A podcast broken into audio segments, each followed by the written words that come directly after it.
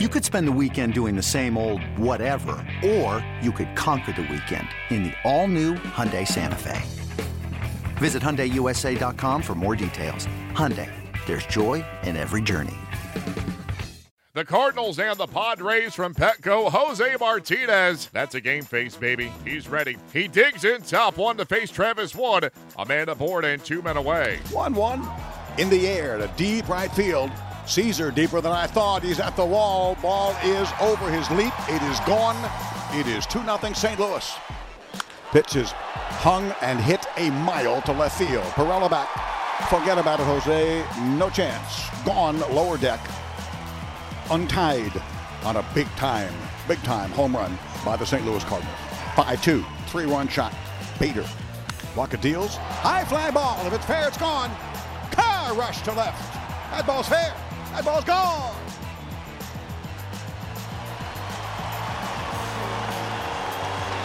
Second of the year, Travis Wood said he could swing the bat. Jesse just told you he's going to hit a home run. Did you listen? I was listening.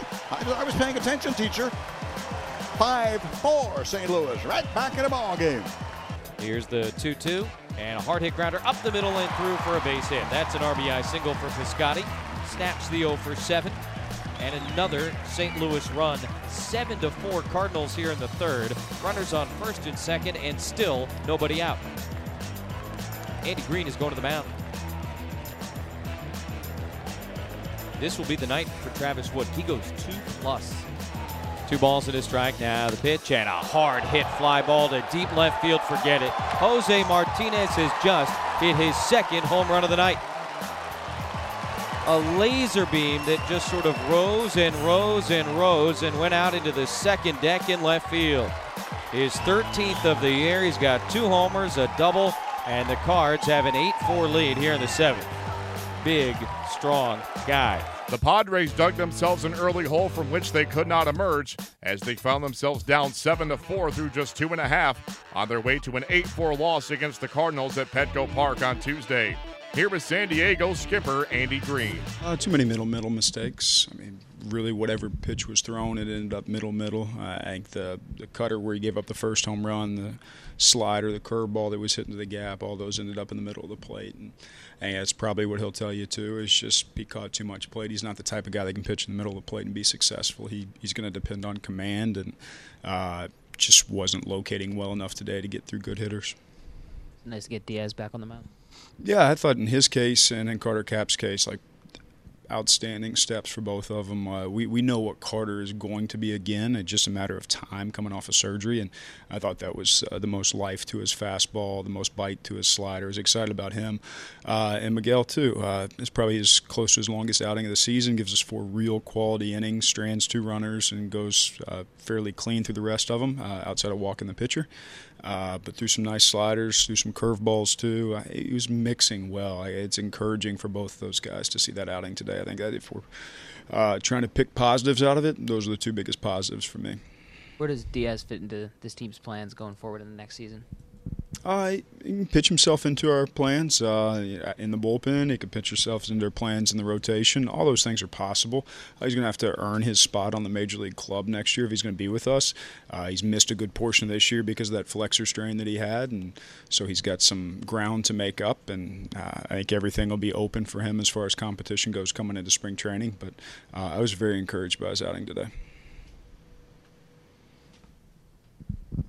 Did you feel that his motion was fixed? Did you see what you were looking for in his lower half? Uh, yeah, I stopped short of the word fix because I, I, don't know that it was that broken. It was just going to leave him more susceptible to injury going forward, and that's what we're trying to avoid. And he's using his lower half better. Uh, he's strong as an ox, man. That kid is really strong, and uh, he was under control. Uh, he's got 98 to 100 in the tank. He was pitching 94 to 97, probably most consistently today. Uh, I think that's kind of a, a, good spot for him where he commands the baseball well. I, like I said, overall pleased with what he did. What did you notice Wacha do differently after the first couple innings when you guys got to him? Uh, he was feeding fastballs early in the game. We had some good swings on some fastballs early in the game, uh, and then he's got he's got four plus pitches. I mean, he really does. And uh, the breaking ball is good when he throws it. He didn't throw it that often. The changeup's got good bottom to it when he throws it. Uh, he's a guy that you got to jump on, and he does give you pitches in the plate to hit, uh, and you might get one in at bat, but you get one, and you, you got to hit it when you get it. And uh, I, I, don't feel like as the game wore on, I felt like there were some three-two takes that uh, were pitches to hit, and some other situations we had some pitches to hit where we didn't. But reality is, he's got good stuff too. He's had good stuff for a really long time.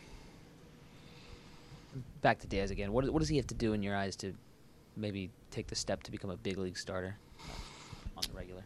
Uh, I thought today was the step in the right direction. He commanded his fastball to both sides of the plate. It's got life to it. It's got carry to it up in the zone, and, and he mixed in two of his off-speed pitches for strikes. Uh, that guy today has the potential to start in the big leagues, and we've always believed in that potential. It's just moving in the right direction. See an opportunity for him to start before the season ends? It's possible. Uh, I'm not committed to it at this point in time, but we'll continue to talk about what's best for him and what's best for us. Uh, gave us four innings, right around 70 pitches today, so uh, he's, he's plenty stretched out to give us a start if we choose to do that with him. The Padres look to bounce back on Wednesday behind Dinelson Lamet. He'll be opposed by Jack Flaherty.